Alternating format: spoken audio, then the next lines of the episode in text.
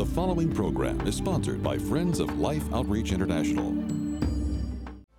From the Oxygen Network reality show, Rich in Faith, Rich Wilkerson Jr. talks about his book, Sandcastle Kings. I don't know, I just have these memories of taking a lot of time building a sandcastle and putting, you know, detail into it, building the moat, because, you know, you got to build a moat and working on it for hours. But no matter what, you know, you'd leave that day, and when you came back the next day, that sandcastle had collapsed. And when I read Jesus' words there, it just spoke to me because it's not just kids who are building sandcastles.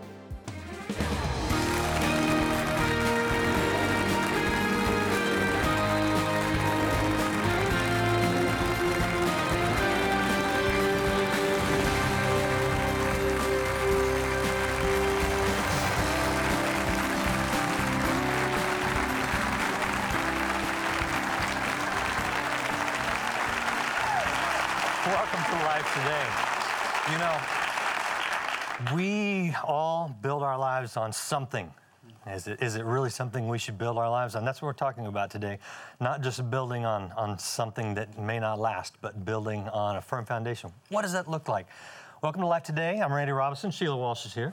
Greetings, Earthlings. I am so excited about today's show because I actually had the opportunity to hear this guy preach when I was in Australia. And my 18 year old son, 18 year old son to me, said to me, Mom, anytime that man opens his mouth, I want to hear it. Hmm. So when you have somebody who so captivates an 18 year old, you really know that God's anointing is on him. Yeah, my 18 year old will not listen to me. Yeah, well, we'll deal with that later. That's Okay, another show. okay, That's one on well, rejection. Yeah, can we uh, welcome Rich Wilkerson Jr.? Thank you so much. Glad to have you. Oh man, I am, I am delighted and honored to be here. I'm really, really grateful for this opportunity. I love what this program has done for so many years, and thankful to your parents, and thankful for what Life Today really represents and taking the gospel really to the ends of the earth and putting the message out there. So it's my privilege to be here today, and I'm excited about It's, it. it's good to have another PK here who's doing good things just to prove to the world we don't all turn out bad, right? Uh, Well, you and I were joking. The jury's still out. I mean, I'm only 30, so pray for us. You know, PKs. We, we, we have a way of you know getting into mischief a little bit. But Yeah. And for those who don't know the language, that would be pastor's kids. There it is, right there. there. you go. Preacher's kids. It's- Preacher's kids. it's oh, kind yeah. of like an exclusive society with Yeah. our own thing. And We're, the only thing worse are our EKs, the the uh, What's that? I don't what that is. kids, and the MKs, the missionaries kids, and, Wow. and then the DKs, the deacons kids. Forget about them. deacons kids. Wow, don't Am mess I- with the deacons right? kid. Yeah, Right? that's true. So, Wow. I don't know. I don't know. Moving quickly along. moving on. Uh, before we get into Sandcastle Kings, which is, is your new book, and we're going to talk about some really powerful truths. I know Sheila has been impacted love by this your book. right? Okay. I want to ask about something because I know a lot of people that tune in, they're going, I've seen that guy, or they're tuning in because they've seen that guy on uh, another network with uh, Rich in Faith, the Yeah. reality show, or they've heard your name and sort of the pop culture thing because there's been a lot of celebrities come through your church down in South Miami, right? Sure, So, yeah. so what's up with the whole kind of pop culture thing you got going on? Well, I, I don't really know if I have the- the best answer for that. You know, I think that we are a church in Miami. It's called VOUS Church, and uh, my wife and I have gotten to lead it. And really, our church is just for all people. And I think we work really hard at saying everybody's welcome. In fact, I really believe the, G- the message of Jesus is you belong before you believe, you belong before you behave. He said, Come to me, all you who are weary and heavy burden. And so I think that we've tried to create a community that's welcoming to all people. And so, with that, if you're going to reach all people, you're going to reach people that you know nobody knows their name, but you might also reach some people that everybody knows their name. And so uh, with that, we've seen sorts of you know all sorts of different people kind of come through the doors throughout the years. And uh, I think sometimes I kind of get put into a category that is not a category that I've strategized or tried to get into, but um, it's just something the Lord's led us into. But I, I uh, think that's important. It's, it's not that you're seeking a spotlight. It's just you're seeking to be used by God, and He chooses to use you in areas where other people are in the spotlight. Well, yeah, I think I remember one time some guy came up to me and said, "Man, I want to do what you do, which is like reach high-profile people." I just said, "Man, reach high profile. Well, I don't know what a high-profile person is. Everybody's high-profile, and I think if we just make our effort to reach people, it's amazing what where God will take us and lead us. And so um, that's kind of just been our story, and we just kind of try to follow where God leads us, and we Good. just try to serve people. And um, we always say at our church, you know, Jesus is our message, people are our heart. And uh, I just want to create a church where everybody feels welcome to come in, whether they're famous, nameless, whether they're a pop star or not. And so uh, lots of people come through our doors, and we're grateful for it. I think it's interesting, though, that um, your cover, um, that Kanye West actually designed your cover. but it was interesting because you quote a couple of lyrics of his in your book, which I found fascinating. He talks about, I mean, I'm, I'm not going to get them right, but almost Right. like that those who get to the very top of the ladder are the most insecure of all, or something? Yeah, absolutely. You know, uh, this book, Sandcastle Kings, is really a book that we're trying, and I believe we've already seen, where it's invading some dark spaces. And this is the message of Jesus. You know, I think Jesus' message really is a message for all people. Uh, I love this idea, you know, those that hunger and thirst for righteousness will be filled. And what I've just discovered on my journey is that people aren't necessarily hungry for, you know, another church or more religion, but they are hungry for Jesus. He has the greatest message ever told, which is, which is the gospel, good news, that Jesus says, I came to take everything that you deserve so that you can get everything that I deserved. And yeah, we had the we had the cover done by Kanye. He's a friend of mine. He's on the journey of faith. Uh, I love him. I think one of the things I've learned in life is that you don't have to, you know, approve uh, or even agree with everything that somebody does in order to accept somebody. Right. On the flip side of that, you know, if you disagree with somebody, that doesn't give us the right to disrespect somebody. Yeah. And I think that right now, one of the kind of the big issues we've got in our country is that whenever we disagree, we feel like that gives us room to disrespect one another. And I don't ever want to be a person like that. I want to be a person who stays in the conversation. And so getting Kanye to do the artwork, I'm not here to be an advocate of any, he's a friend of mine, but I do think when the history books are written that he'll go down as one of the modern artists of our generation. Mm-hmm. And as you I look agree. back throughout church history, if you go all the way back to the Sistine Chapel, which, you know, evangelical Christians to Catholics go all the way to Rome, to the Vatican to kind of have an experience, and they'll walk into the Sistine Chapel and go, oh my goodness, I feel the presence of God. And they look up, and there, the Sistine Chapel was painted by the artist of the day, Michelangelo. Well, Michelangelo was not a follower of Jesus, if you look at the history books, but as you study church history, what you'll see is the church always called upon some of the greatest artists of the day. And I think if we've got the greatest message, which is the content inside that book, which is the gospel, I think that we should, you know, cover it in great art. And so I'm glad that we got Kanye to, to do the art. Uh, the art on the outside, the cover's cool. I'd say the content is life changing. And so I'm hoping it just is a tool Yeah. to get into some spaces that they say that gospel doesn't belong. I'm glad for Kanye's sake that you're his friend. Mm. And I hope that that's my prayer for, for anyone high profile, low profile, no profile that comes through your church is that they will say, that, that guy who loves Jesus is truly my friend. Mm. So One of the most powerful things I think about um, your book, Rich, is you start, you tell that story that we find in Matthew about the wise man and the foolish Yeah. man building their castles. And as I read through your book, I thought it's even more relevant today than it was when Jesus told that story. What, what caused you to choose on choose that one particular thing of the idea of sandcastles to show where we're at as a culture? Yeah.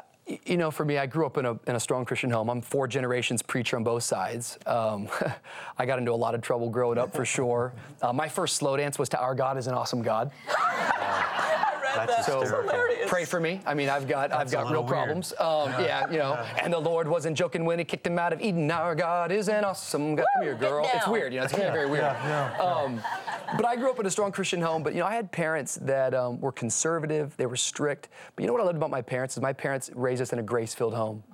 And there's a spirit of grace. You know what I mean? Uh, even in the midst of lots of rules, you can carry that, that spirit. My parents, no matter what they preach, they always they always lived that out. And in 1998, we moved from Tacoma, Washington, to Miami, Florida, where my dad took over a little inner city uh, Assemblies of God church.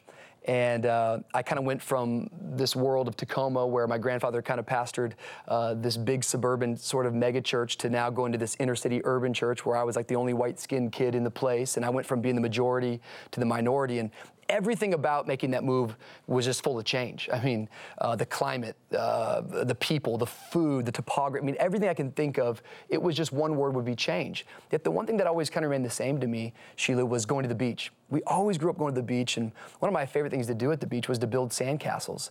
And I think just looking back on life, I don't know, I just had these memories of taking a lot of time building a sandcastle and putting, you know, detail into it, building the moat, because, you know, you got to build a moat and working on it for hours. But no matter what, you know, you'd leave that day, and when you came back the next day, that sandcastle had collapsed. It was I mean, either rain had fallen, either the, the tides had come in, someone had thrown a football, a little boy had walked over and stumbled on it, and it just collapsed.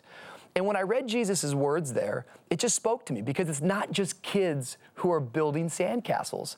We as adults, we build our lives like the song that Kanye talks about, where we kind of create these lives where we have so many things that are decorated and we think we've got all the trappings of life, whether it's our bank account, whether it's our titles in front of our name, whether it's our health, um, whether it's the person we marry or the person we fall in love with, whether it's sex, drugs, rock and roll, whether it's even religion.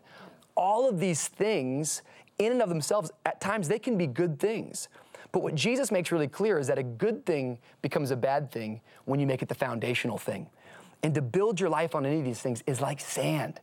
And the reality of life is, is that the wise man and the foolish man had to face the storm, meaning wisdom did not prevent the storm. We can't prevent storms. We can prepare for them by making sure that we have the right foundation. What is that foundation?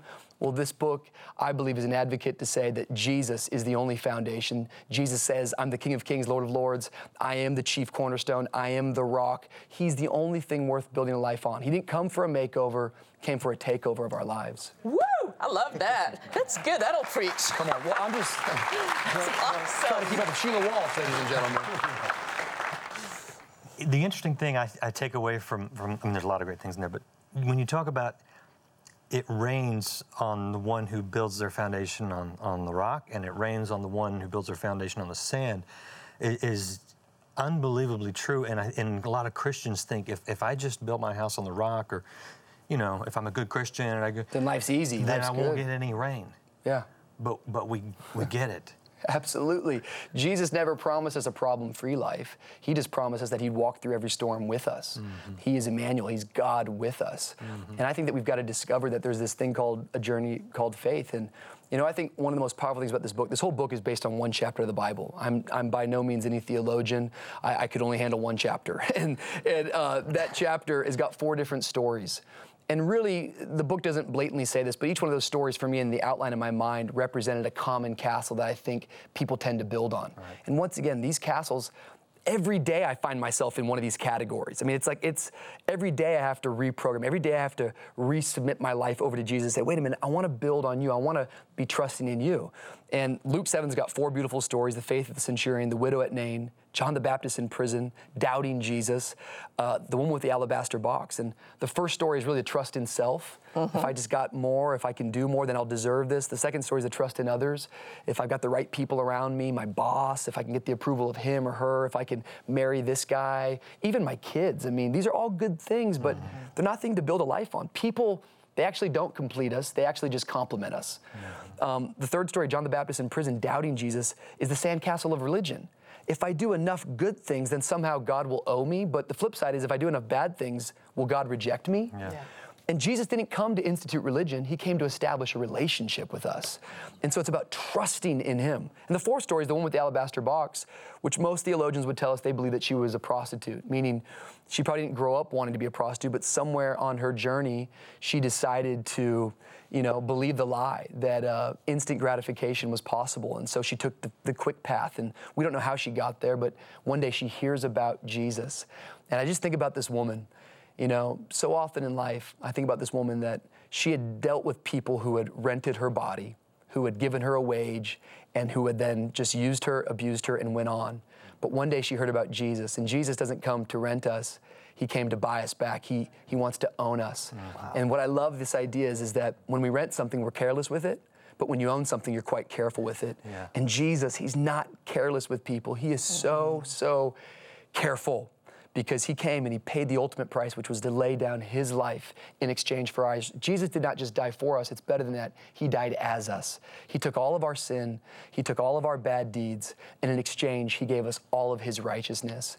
And it is the most powerful story ever. And I believe as you read the pages, it's a book that is obviously for a non Christian. I think it's an easy introduction to Jesus. I think it's for a person who's in a storm. But even more than that, Paul time and time again writes, I want to remind you of the gospel. Mm-hmm. It's a book for me hmm. because the gospel is not my entry level. The gospel is my entry level. It continues my journey, and that's where I finish is with the gospel. We never graduate from this message. And I think as I read this book, it reminds me I want to build my life on Jesus, hmm. the firm foundation. I might bend, but we don't have to break. Now, I, well, now you probably guess why I really love this book. Yeah. I want to jump back to the, the third story you tell, yeah. the one about John the Baptist, because honestly, of all the passages in Scripture Ooh. that has arrested me and challenged me and encouraged me in my faith, um, this is one of the main passages because John, you know, set up a little for us. John, you know, he's the one that's got to say, Behold the Lamb of God, but yeah. now he's in prison. And what's happened to him? Well, you know, I think Sheila and I, you and I were chatting the other day, and you know, this is one of those kind of stories in the Bible that I'm even as a young preacher so nervous to come around because there's some things in the Bible where it's like I don't want to lend my voice to that because I haven't lived enough right. to experience this. And for me to even make comments on John the Baptist is scary for me, but it's it's a profound story because we see so many facets of Jesus in it but also we discover some powerful truths. John the Baptist, who is uh, maybe the most powerful preacher that ever walked the planet aside from Jesus, and you know he was the forerunner of jesus. He was the he was the cousin of jesus. He's out in the wilderness saying you know preparing a way for the messiah. Repent be baptized. I mean this guy was fierce. He was full of passion full of conviction. Uh, he didn't have a church website didn't have a great church strategy. He wore not cool clothes. He was in camel clothes eating weird food and yelling at people you know and it kind of was hip back then I, maybe it was hip yeah you know he was he was the, the hipster pastor i guess back then but people were coming from everywhere religious people, lost people, and he's baptizing them. And all of a sudden, one day Jesus shows up and John sees him and says, Behold, the Lamb of God who takes away the sins of the world. I love that he says takes away because Jesus doesn't just cover our sin, he cancels and takes away our mm-hmm. sin. And there's this beautiful exchange that we read about where they kind of have this, you know, you, you, baptize me, no, you baptize me. And finally, you know, John gets it. He submits to Jesus and he baptizes him. And when he does, the Bible says that the heavens open up and that a dove comes down and then the audible voice. I believe God's spoken to me, but I've still yet to hear the audible voice right, of God. Right. This is like an amazing moment. I mean, John says, I must become, you know, I must decrease so that you can increase. Right. And he speaks all of this stuff about Jesus. But then we read in Luke chapter 7, we see this completely different facet of John. This guy that we've always seen as being so strong, so courageous, so full of passion is now in a prison cell because he spoke the truth against Herod. And now he's awaiting his execution. As, as he sits in the prison cell, I can only imagine what he must have been thinking about, but he calls his disciples to him and says, Hey, guys, can you go and find Jesus? And will you ask Jesus Will you just ask him, is he really the one hmm. we were hoping for, or should we expect somebody else? Hmm. I mean, just getting the word as the disciples must have been confusing to those guys. Sure. Wait a minute, John. Yeah, right. What are we doing out here? We, we, we were out there when you baptized him. We, we right. saw the heavens open up and we heard God's voice. What do you mean? I can just hear John going, I know, guys, but you're out there and I'm in here. And until you go into a situation where you feel cramped and in a prison, that's probably the first place that you begin to ever doubt Jesus. And those people that say, I've never doubted Jesus, are people that have probably never really been in the battle long enough. Mm-hmm. But these disciples, they go to Jesus with this news and with this request. And even the request in itself, you know, is a pretty crazy request because if one of us were to say it right now, they'd probably not let us preach in any more churches. They'd probably take away our titles right. and say, oh, he's lost his mind. Yeah, they were. But they go to Jesus and they say, Jesus, John's wondering if you're the one yeah. who he said he is. And Jesus' response is amazing. He quotes Isaiah and he says, you know, tell John the blind receive sight, the lame walk, the deaf hear, mm-hmm. the good news is preached, the captives are set free. Mm-hmm. And then he says these words that honestly, I think I, I think about them every week. Mm-hmm. He says, Blessed is the man who does not fall away on account of me. Another version says, Blessed is the man who's not offended with me. Right. Ultimately, what Jesus is saying is, Hey, John, you're going to be blessed if you don't lose faith now. What he's saying is, Hey, John, I'm not coming to rescue you the way that you want to be rescued. Yeah. Hey, John, this isn't going to end the way you want it, but I'm telling you, John, if you don't give up now, there is a greater blessing than you can ever imagine. Yeah. And I've always thought to myself, you know, I knew Jesus could produce faith, but is it possible for Jesus to reduce faith in my life? And the answer is yes. The moment you turn Jesus into your genie instead of your God. Mm. And this idea of religion is hey, I do this and then God, you do that. And guess what? God is in debt to no man. This is about trusting in Jesus through the mountaintops, through the valleys, when I can't see him at all. We're telling God's story, not our story. Mm-hmm. And the reality is, is that John, he didn't recant the faith. Mm-hmm. John was executed still believing in Jesus. But what I love so much about the story, Sheila, what encourages me, because I don't know, I've never been in a prison cell. It's easy to preach it, it's another thing to live it.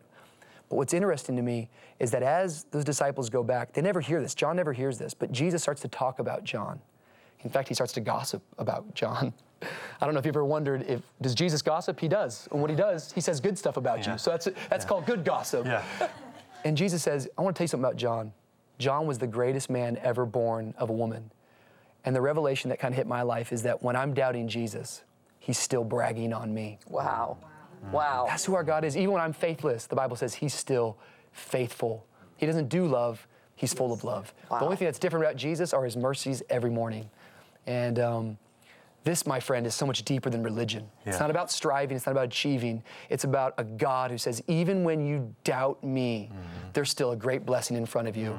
I still see the best in you, even when you can't see the best in your situation. So much good stuff. So much. And we could go on and on. Get the book. Yeah, get the book, and I'm going to tell you you how to get the book in just a second. But there are a lot of people right now, I think, that are wondering: Does God see me? Does God care about me? Will God hear my cry? I want you to meet some of those people, and I want you to watch and see how you can be a part of meeting them in the name of Jesus and showing them, yes, God does still see you, care about you, and love you. Watch this. You know, if you were thirsty in Africa or in many of the remote parts of the world, you'd walk up to a stream like this. You say, Oh, I've got great water. But what you don't realize is in this area alone, thousands of people got cholera, serious, severe diarrhea. Many people, it cost them their children. This scene is so typical um, around the world. This is their water source, and yet you can see that it is filled with trash. It is filled with cow manure that's flowing into this stream, but she has no option. This is it. This is filthy, dirty water. And they're drinking this stuff. You have to understand, in every single village around the globe right now, there's a hospital with a dying child that is related to water. There are so many children and babies that die every day because they have no clean water. Now, I want you to understand what that means is that translates into lives in all the rural villages of mothers and children that are drinking filthy water. And they can't do anything about it because it's all the water that they have. I just can't even imagine. This little baby is so precious, so beautiful. Her mother loves her so much, and I want to see this little baby live healthy because we've given some fresh water to them. But don't think that you can't do something about it because it's so enormous. You can because it starts with one child, one family, one village at a time. So we're not really talking about equipment. We're not just talking about drilling a hole in the ground. We're talking about saving lives. This one child you can see wants the water, needs the water, and her little community now has it because of your gift. She will grow up with clean water. That's maybe a small item to you, but to these children, it's life. Let's not forget that. Please, these children need it now, and there are children all over the world who don't have it. So your gift will make a difference. You can be that difference, and you can be that difference today, right now, in the lives of so many. Now, this is the last week of this current Water for Life outreach campaign, so we need to hear from you. We've got some nice gifts that we would like to give you. Um, but beyond that, when you look at the breakdown of, of what we do, $4,800 is the average cost of a well wherever we drill it around the world. You might be able to give the $4,800. Maybe you can give $48 and help provide water for 10 people. I want you to understand that this is not just a, one time deal. This is investing for the lifetime of most of those people who need that water, the clean drinking water. You're not just giving a cup of water in Jesus' name, as He says we should do, you're giving a lifetime of clean drinking water. Your gift today can go far beyond you will ever see. And that is the great blessing of us coming together in the name of Christ and doing what we can. Sheila, I know you've seen us do this now for, for many years. Uh, what, what an opportunity. I mean, this is so doable. You know, if you think about the well, yeah, I mean, a, a couple of you might be able to do that, and that's fantastic. But $48 provides clean water for 10 children for the rest of their lives. I can't imagine my son you know, having to pick up water like that in a bottle that's filthy.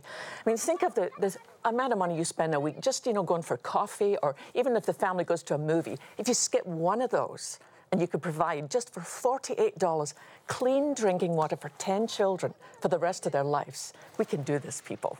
We can't let this happen on our watch. We always tell them why we're there. We don't just give them water, we give them the water of life. So go to the phones, go online, make the best gift you can, but more importantly, just be a part. We need you to be a part the hands of Christ as we reach around the world and we share water for life. Every day, children living in extreme poverty are forced to make a dreadful choice drink filthy, polluted water filled with deadly disease, or die from thirst. No child should ever be faced with this decision. The good news is there is a solution. Mission Water for Life is one of the most proven and viable demonstrations of God's love in the world today. Suffering can end because clean water changes everything. With your gift today, you can help establish and drill 500 water wells in remote villages in over 15 different nations. Your gift of $24 will help provide clean water for five people. A gift of $48 will help provide for 10. $72 will provide for 15 people, and $144 will help provide fresh water for 30 people for a lifetime. With your gift, we would like to send you Pastor Robert Morris' new book, Frequency. As you read, you'll discover how to hear God's voice, receive direction for your life, and experience a deeper connection with God. With your gift of $100 or more, you'll also receive the Hearing God Daily Journal and Scripture Pen, a wonderful way to record what God is impressing on your heart and a beautiful keepsake for your daily prayer time. Finally, please consider a gift of $1,200 to help provide water for 250 people, or a gift of $4,800 to help sponsor a complete well, and you may request our beautiful Majesty bronze sculpture. This is the last week. Please call, write, or make your gift online today. Do go to the phones or go online right now. Give the best gift you can. You can make a huge difference. Just join with us and share Water for Life. Sheila, uh, do you think maybe they should request this book when they call today? Yes! I mean, really, I, I get the privilege of reading so many books, but honestly, Rich, I mean, this is this really is a gift. This really will change people's lives. Um, so we would love to make this available to you if you would like to stand with us and make a difference in the rest of the world. We're going to give away a few of your books. Is that all I right? would, we can give away as many as you want. Yeah, I'm, I'm just honored. When you got Sheila Walsh talking about your book, it makes you feel a little silly and embarrassed and insecure. Is it good? Because she's one of the greatest authors, preachers, everything. And so it's like, uh, did you really read my book? Because that's really, really embarrassing to me. Because I, I know I missed some commas somewhere in that thing. You know what I'm talking about? Uh, you'll get the, you'll get the notes back later. It's like Read it pray for me. twice. Hey, I appreciate all that you're doing. Would you just say thank you to Rich for being Thank here? Thank you so much. Thanks for letting me come. Do call right now. Request Rich's book when you make your best gift towards Water for Life. Set your DVRs and watch Life Today every day.